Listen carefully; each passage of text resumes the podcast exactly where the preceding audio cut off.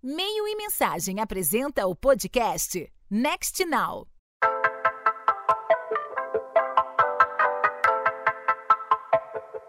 O boom da inteligência artificial generativa colocou milhões de pessoas em contato com pelo menos algum conteúdo criado com a ajuda de uma dessas ferramentas. Provavelmente você que nos escuta viu aquela imagem do Papa Francisco vestido com uma jaqueta puffer branca, ou então o comercial da Volkswagen que ressuscitou Elis Regina para um dueto com a filha dela, Maria Rita. Do jornalismo à arte, a inteligência artificial generativa está provocando transformações em diversas indústrias. Existem séries de debates a respeito da utilização dessas ferramentas, dos limites do uso ético, passando por questões de direito autoral e disseminação de deepfakes. E nesse episódio do Next Now, a Andrea Janer, especialista em marketing e fundadora da Oxygen, plataforma de conteúdo por assinatura focada em tendências e inovação, conversa com a gente sobre algumas dessas questões. Seja bem-vinda, Andrea. Obrigada, Isabela. É um prazer estar aqui com vocês. Bom, vamos lá, Andréa. Acho que antes de mais nada, eu queria que você desse um olhar geral sobre essa rápida ascensão da inteligência artificial generativa. Porque, pelo menos no mercado de publicidade e comunicação, a inteligência artificial é algo que não é novo e que já faz parte de algumas engrenagens há alguns anos. Mas a generativa é algo mais recente e que bombou de alguns meses para cá. Como que você vê esse cenário atual? O que, que te chama mais atenção neste momento? Bom, os primeiros algoritmos foram criados lá no começo do século passado. Então a gente tem aí uma história que remonta aí a, a 1800 e muita coisa, 1900. Então não é nada recente. A inteligência artificial já está entre nós há muito tempo. Só que talvez confinada aos laboratórios, aos institutos de pesquisa, aos centros acadêmicos, né? E nunca tinha sido tão mainstream como ficou a partir de novembro de 2022, quando a OpenAI né, soltou no mercado o Dali, o ChatGPT e, e, surpreendeu, fascinou e assustou o mundo na mesma proporção, né? A gente ficou aí com um misto de sentimentos, né, de empolgação, entusiasmo, mas ao mesmo tempo muita insegurança com o que nos, o futuro nos reserva. Então, acho que é importante dizer que já tínhamos sinais bem concretos de que isso estava acontecendo há dois, três anos, né? O, o ChatGPT 3 foi lançado em 20, 2020. Foi quando o primeiro artigo foi escrito por The Guardian. O The Guardian usou o ChatGPT-3, na verdade na época chamava-se só GPT-3, ele, ele encomendou, ele fez um prompt para essa máquina e pediu para ele escrever um texto explicando se os robôs iriam, é, enfim, subjugar a humanidade. Então foi até meio interessante a abordagem. E estava lá o texto super bem escrito e que assombrou muita gente, porque a gente está falando aí de final de 2020, falava-se pouquíssimo de inteligência artificial generativa, acho que nem se usava esse nome naquele momento, é, mas o sinal já estava lá. Né? Então a gente ignorou talvez os sinais, como muitas tendências, né? A gente ignora muitas vezes esses indícios de que algo muito grande, uma grande onda está vindo. Aliás, eu acho que essa é a competência do século, do próximo século agora, é a gente aprender a ler sinais e entender um pouco para onde o mundo está indo a partir desses pequenos indícios, né? É, eu acho que quando isso, isso aconteceu e, virou mainstream a partir de novembro do ano passado, a gente viveu esse momento, né, de, de onipresença desse assunto na mídia, né, nas conversas, nos grupos de WhatsApp, todo mundo só falou nisso. Hoje eu sinto que o, o assunto já arrefeceu um pouquinho. eu, eu sinto que é como se a gente estivesse ficando um pouco mais acostumado com essa revolução que está acontecendo e vai levar muito tempo ainda para se desenrolar por completo, né? É, como disse a Amy Webb no South by Southwest esse ano, é uma nova era mesmo que a gente está vivendo, é uma nova era na internet, né? Eu acho que ela desperta muitas potencialidades positivas e negativas, né? Eu, eu costumo ver o copo meio cheio para um monte de coisas, né? Então eu gosto de pensar em como a gente pode crescer e evoluir como humanidade a partir dos recursos que a gente vai ter.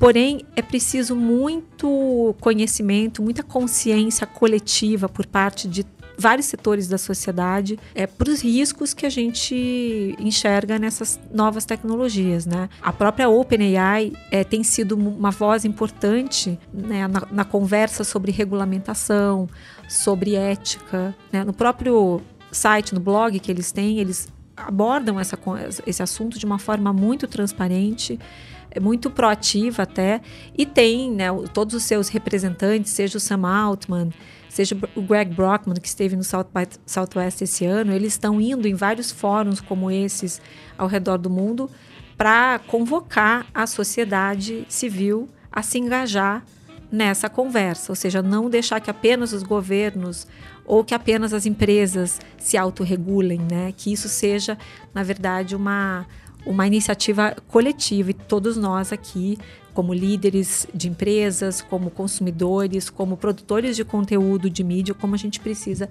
se engajar nesse assunto.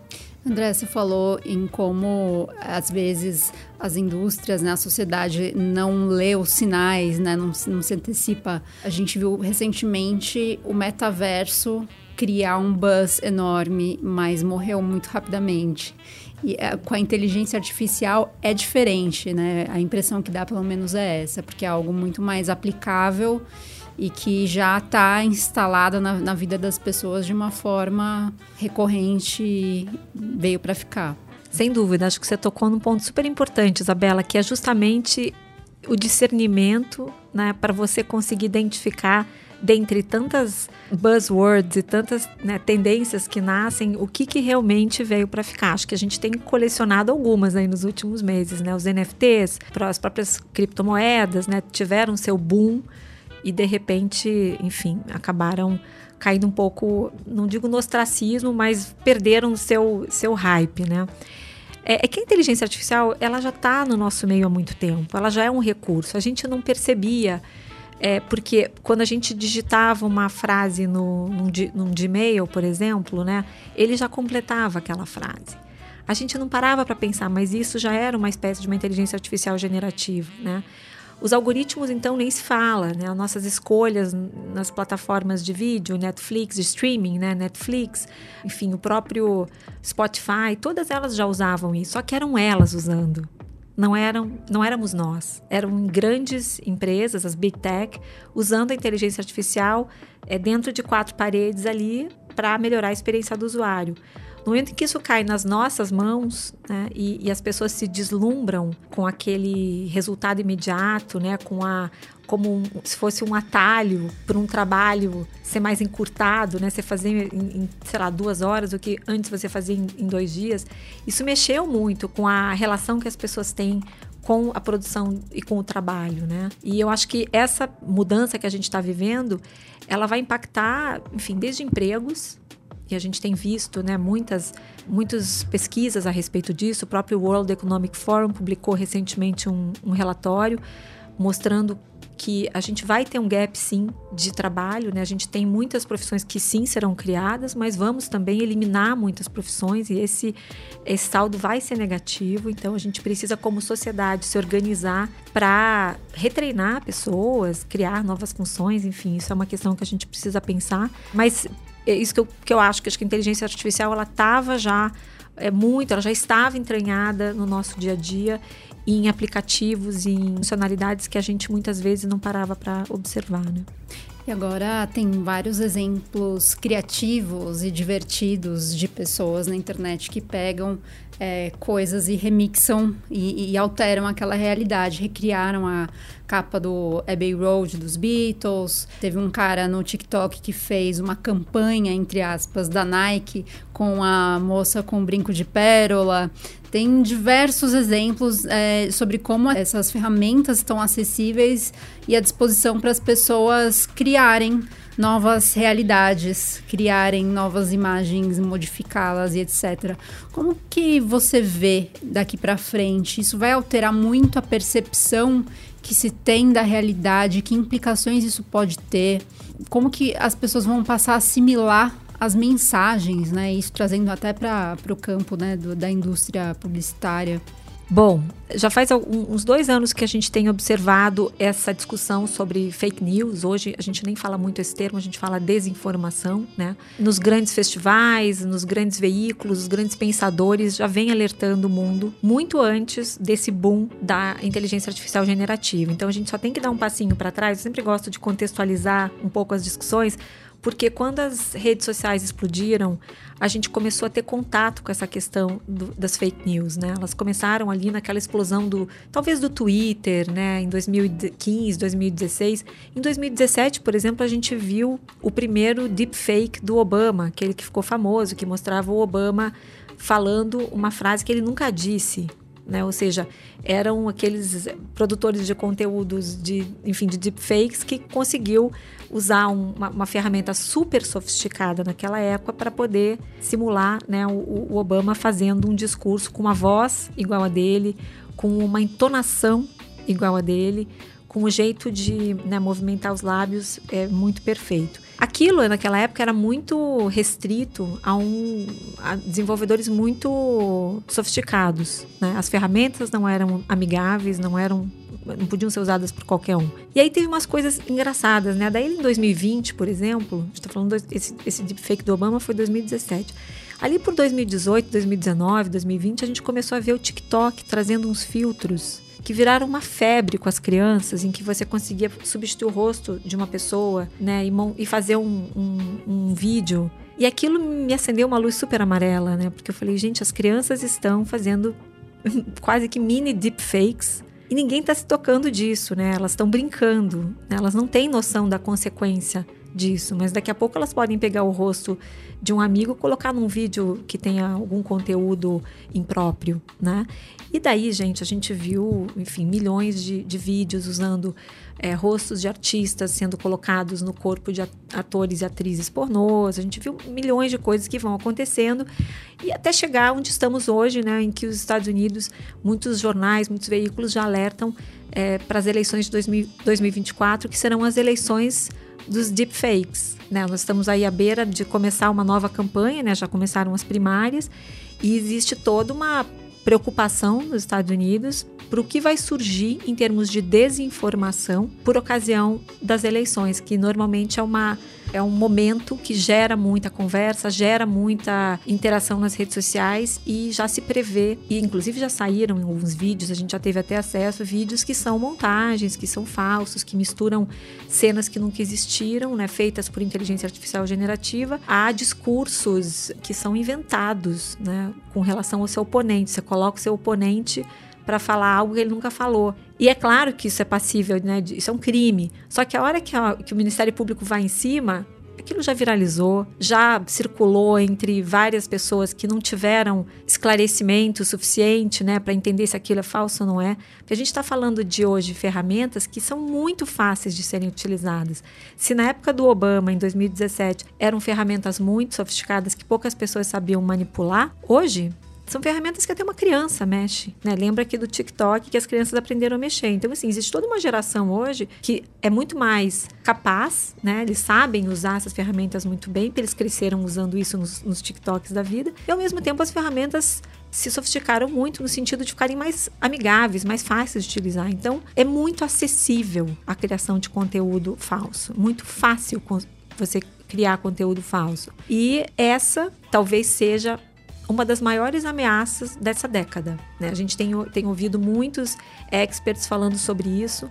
Desinformação é a crise deste, desta década. É algo que a gente deveria estar se preocupando muito mais não só em termos de regulação, mas cobrando responsabilidade das empresas de tecnologia que veiculam muitas vezes isso, né? Então, existem iniciativas dessas empresas para criar forma de você identificar se aquilo ali nasceu né, de um conteúdo original ou se foi criado é, por inteligência artificial generativa, porque a gente vai precisar de mais do que os nossos olhos e os nossos sentidos para identificar algo. Está é, ficando tão sofisticado que mesmo pessoas que são treinadas, né, jornalistas, pessoas que estão acostumadas a lidar com esse tipo de informação, vão receber uma notícia no WhatsApp e não vão saber se aquilo é verdade ou não é. Então isso é muito grave que muitas vezes é atribuída a um veículo jornalístico está colocado ali de um jeito super sofisticado, como você falou. Se anos atrás, né, se nas últimas eleições, penúltimas eleições é, presidenciais aqui no Brasil, a gente já viu isso acontecendo muito fortemente por meio das redes sociais, né, lá nos Estados Unidos, na, nas eleições também anteriores, a, a, antes do Biden e tal teve a coisa do Cambridge Analytica. Inteligência artificial adiciona só mais uma camada a isso e aí fica muito mais desenfreado. Qual que você acha que é o papel, né? Obviamente as big techs têm esse papel de, de fazer alguma coisa, mas você acha que marcas também, as marcas de diversos segmentos, elas, elas conseguem ajudar nesse sentido no combate à desinformação? Acho que todos temos esse papel. Né? Eu acho que as marcas muitas vezes serão vítimas também de desinformação. Né? Então, acho que a, todo, toda a sociedade civil, todos os setores, privado, público, vão precisar atuar em conjunto. Não é uma iniciativa isolada é, que tenha que partir necessariamente dos governos. Os governos têm que regular, sim, fato. Mas a gente sabe também que os governos são muito lentos para fazer isso, né? E muitas vezes não dispõem dos, dos recursos, né? A, a, a legislação, tradicionalmente, se a gente olhar para trás, ela sempre chegou atrasada.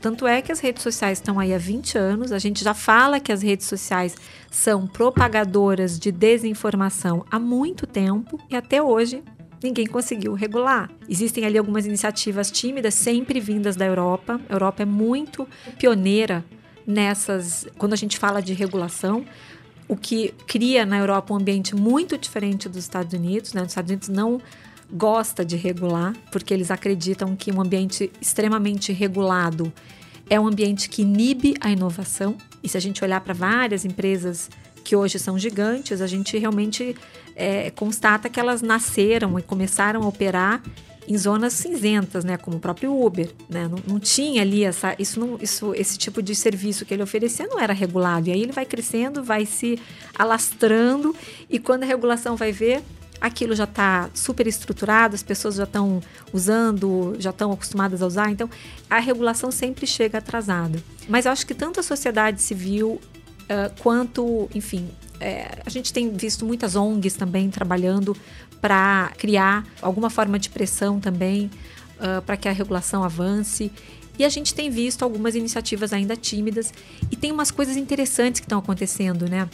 Porque é quase como se o setor privado entende, percebesse que, no fundo, é, não adianta esperar os governos regulamentarem, porque isso vai demorar muito. Então, a gente tem visto iniciativas, como o que aconteceu semana passada, que o New York Times e acabou puxando aí um monte de outros veículos tão importantes quanto que bloquearam né, o web crawler da OpenAI, ou seja, eles não vão mais permitir que os seus dados sejam scraped, né, que eles sejam usados para treinar a ferramenta de inteligência artificial. Isso é um marco, né, porque isso foi isso partiu dos próprios jornais, partiu deles, porque obviamente todos estão preocupados com a questão de, de propriedade intelectual, IP, isso está no cerne dessa discussão, e isso com relação a qualquer tipo de conteúdo, né, não só jornalístico, mas isso foi um marco ali em que os jornais, os veículos, inclusive, não só jornais, a CNN, por exemplo, está junto, alguns jornais australianos, todas as marcas da Disney também estão, Condé Nast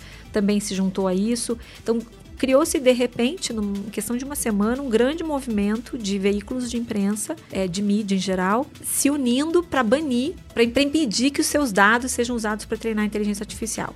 Claro que isso não deixa de ser um golpe na OpenAI, que vai ter que resolver como é que ela vai alimentar a sua máquina, né? E todas as outras ferramentas, não só o OpenAI, mas todos os outros concorrentes também. Mas para nós que usamos essas ferramentas é uma péssima notícia, né? Porque se a gente já tinha ali um conteúdo muito medíocre, né, que é o resultado que vem quando a gente faz as perguntas no, nas nossas ferramentas, isso tende a piorar, né? Ou seja, a qualidade da informação que vai ser utilizada para alimentar essas, essas ferramentas vai cair, né? Então a gente vai ter textos, talvez, o que, que vai sobrar para eles usarem? Reddit, sei lá, Wikipedia, coisas do tipo, e isso vai fazer com que o resultado que a gente obtém acabe sendo é, até menos confiável do que já é. Né? Então, acho que isso é uma questão bem delicada também que foi colocada. Do lado dos veículos, é uma tentativa de proteger a atividade jornalística e de manter ali uma de manter a segurança em torno do que é produzido. Com certeza. Faz parte, eu acho que essa discussão de, de direitos autorais, ela está no cerne desse, dessa, desse problema, né? De quem é a informação. A informação que passa por um mashup, que é o que acontece ali no, na inteligência artificial generativa e se torna algo novo. Quem se beneficia daquilo, né? O usuário final se beneficia, paga uma assinatura, né? Quando, quando paga, né? Para a OpenAI ali, 25 dólares, 20 dólares por mês. Mas a OpenAI não pagou nada para ninguém para poder usar aquilo tudo, né? Então a gente viu também isso acontecer com o Shutterstock, né, com uma tentativa também de uh, fazer um, um, movimento parecido com relação a fotos, né, bancos de imagem.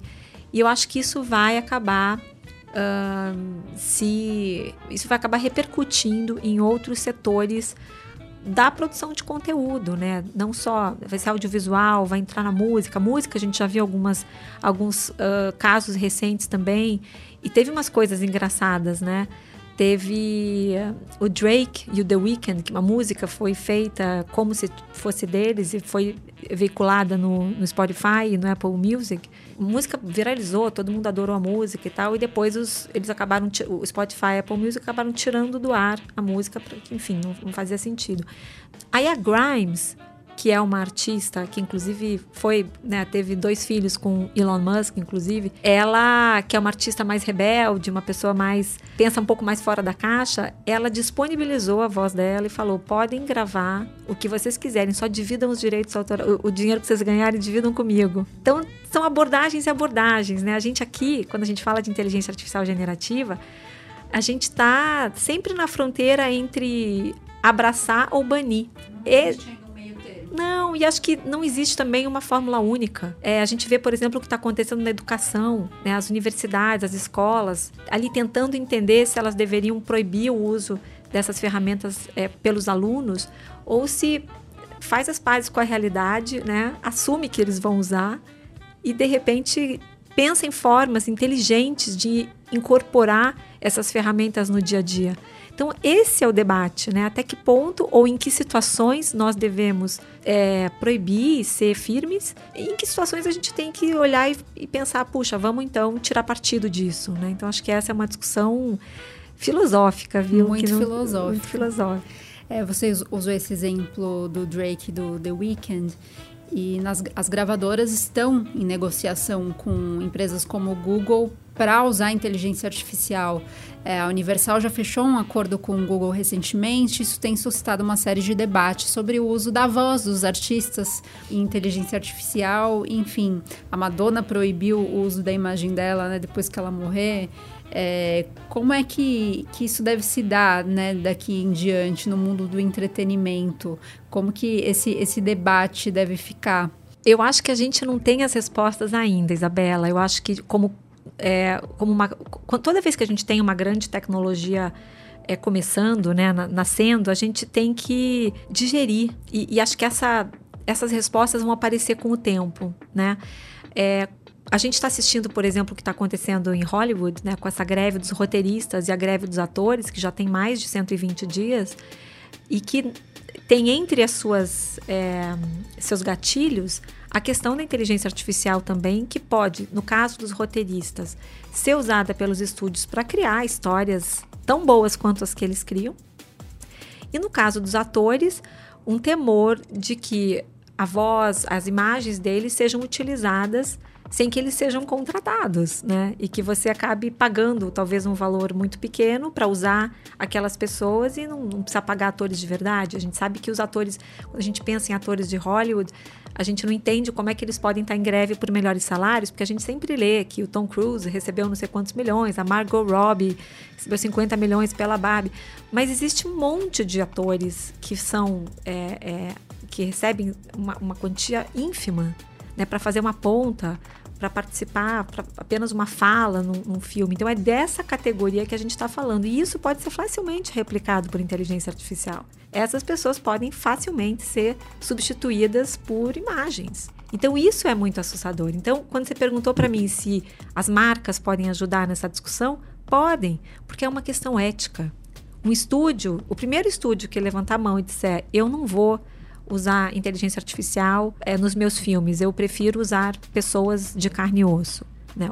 Isso pode mexer toda uma indústria, assim, né? como a, a, os, os, veículos acabaram banindo né, o web crawler da OpenAI para proteger o seu conteúdo e os seus jornalistas, porque também está protegendo ali as suas equipes. Então, é, é disso que a gente está falando, de como as marcas vão lidar com a questão do custo e do tempo versus né, o, o, os modelos tradicionais, porque talvez para um veículo, para um, desculpa, para um estúdio, seja infinitamente mais barato você fazer uma cena, né? Hoje a gente já se faz muito isso, você multiplica as pessoas numa cena, quem está assistindo nem repara que aquilo ali não são pessoas, né? São, é uma, um efeito da imagem.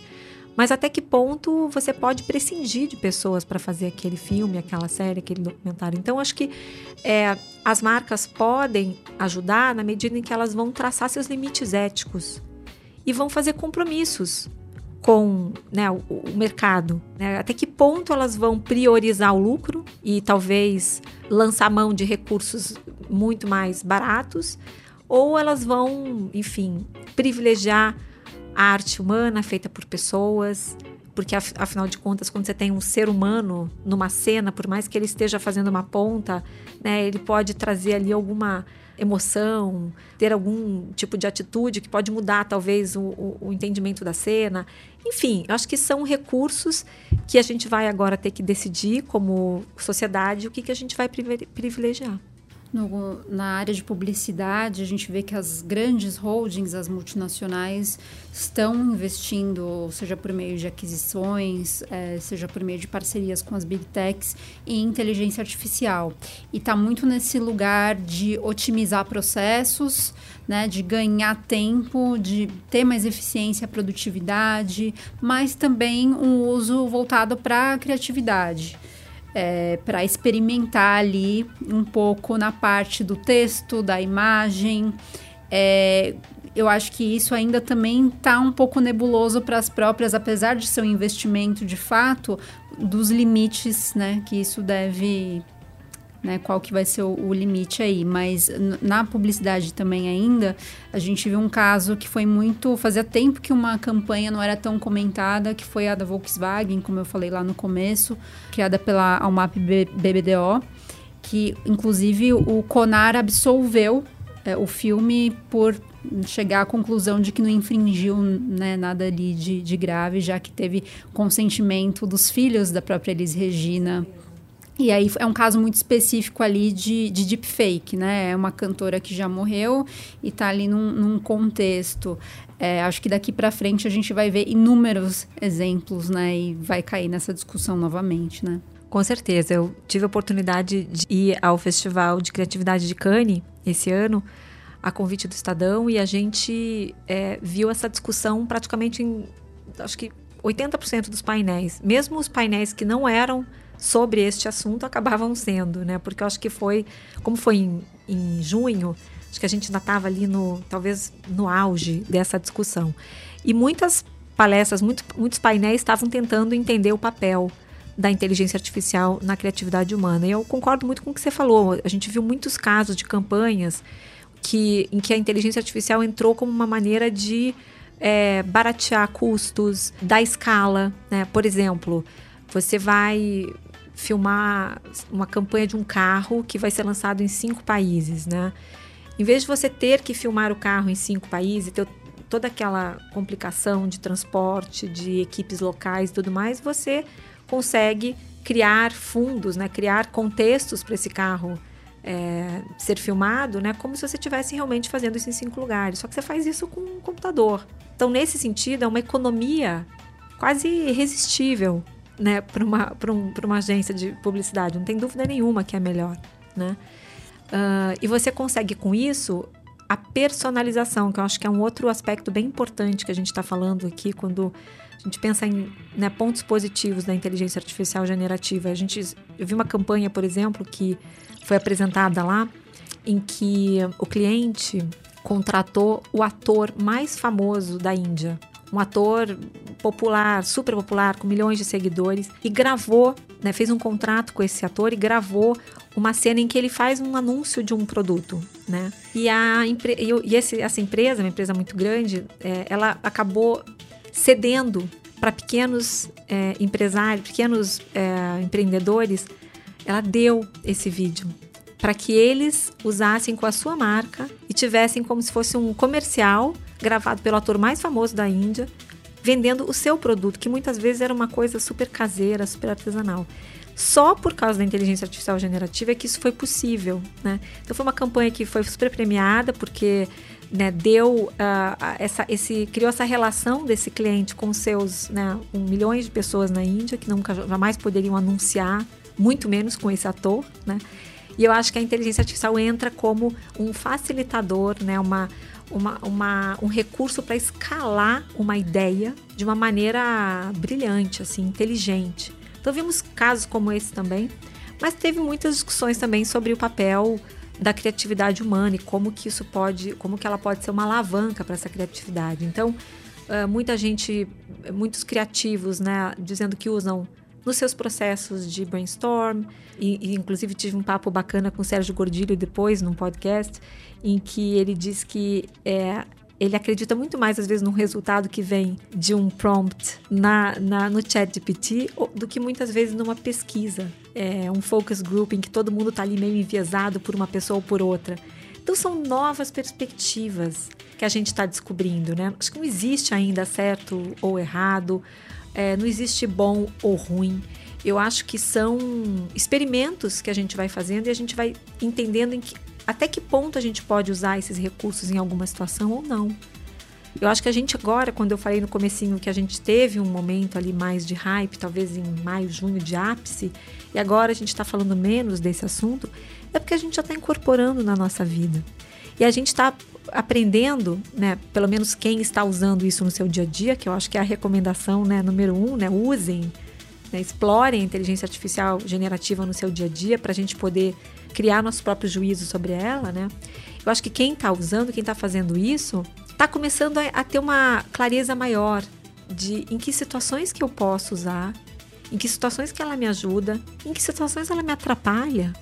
Porque ela atrapalha às vezes. Você vai escrever um texto e você vai levar mais tempo fazendo prompt, depois checando as informações, porque você precisa checar tudo que você pede ali para o chat GPT, né? Você não pode acreditar piamente no que ele te falou. Então, às vezes você vai dizer, ó, oh, quer saber, eu vou escrever eu mesmo, porque vai dar mais trabalho do que vai dar menos trabalho do que fazer isso com o ChatGPT. Então, acho que à medida que a gente vai amadurecendo esse processo, a gente vai entendendo onde a gente pode encaixar, onde não é bom, onde a gente potencializa nosso, nosso pensamento, onde a gente é, fica limitado.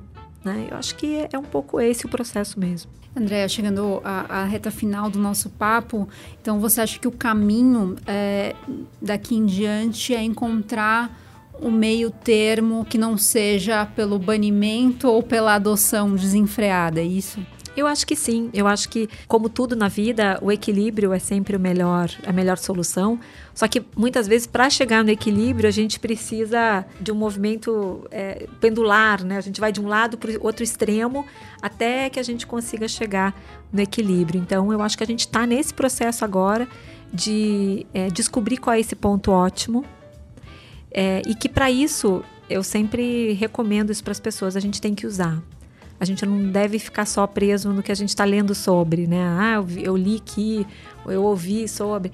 É, tem que usar, tem que baixar algumas ferramentas, começar a explorar, né? Pelo menos tem muita ferramenta, ferramenta gratuita que você pode com, começar a usar e entendendo no que que aquilo vai te ajudar, né? Porque tem muitas coisas positivas, muitas mesmo, para qualquer tipo de profissão, né? Então acho que tem muitas, muitos recursos positivos, mas tem muita coisa que é um pouco de espuma também, sabe? Então acho que é só, só usando é que a gente vai encontrar esse lugar. Andréa, muito obrigada pela sua presença no Next Now. Imagina, foi um maior prazer. Até a próxima. Até.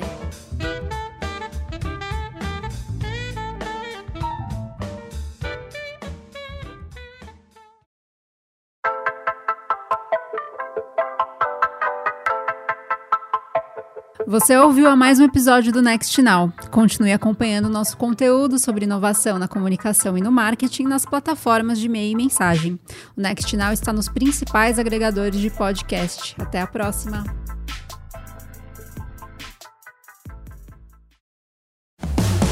Mais um episódio produzido por Edsmóvel Audio Network. Soluções criativas para o áudio digital e podcast.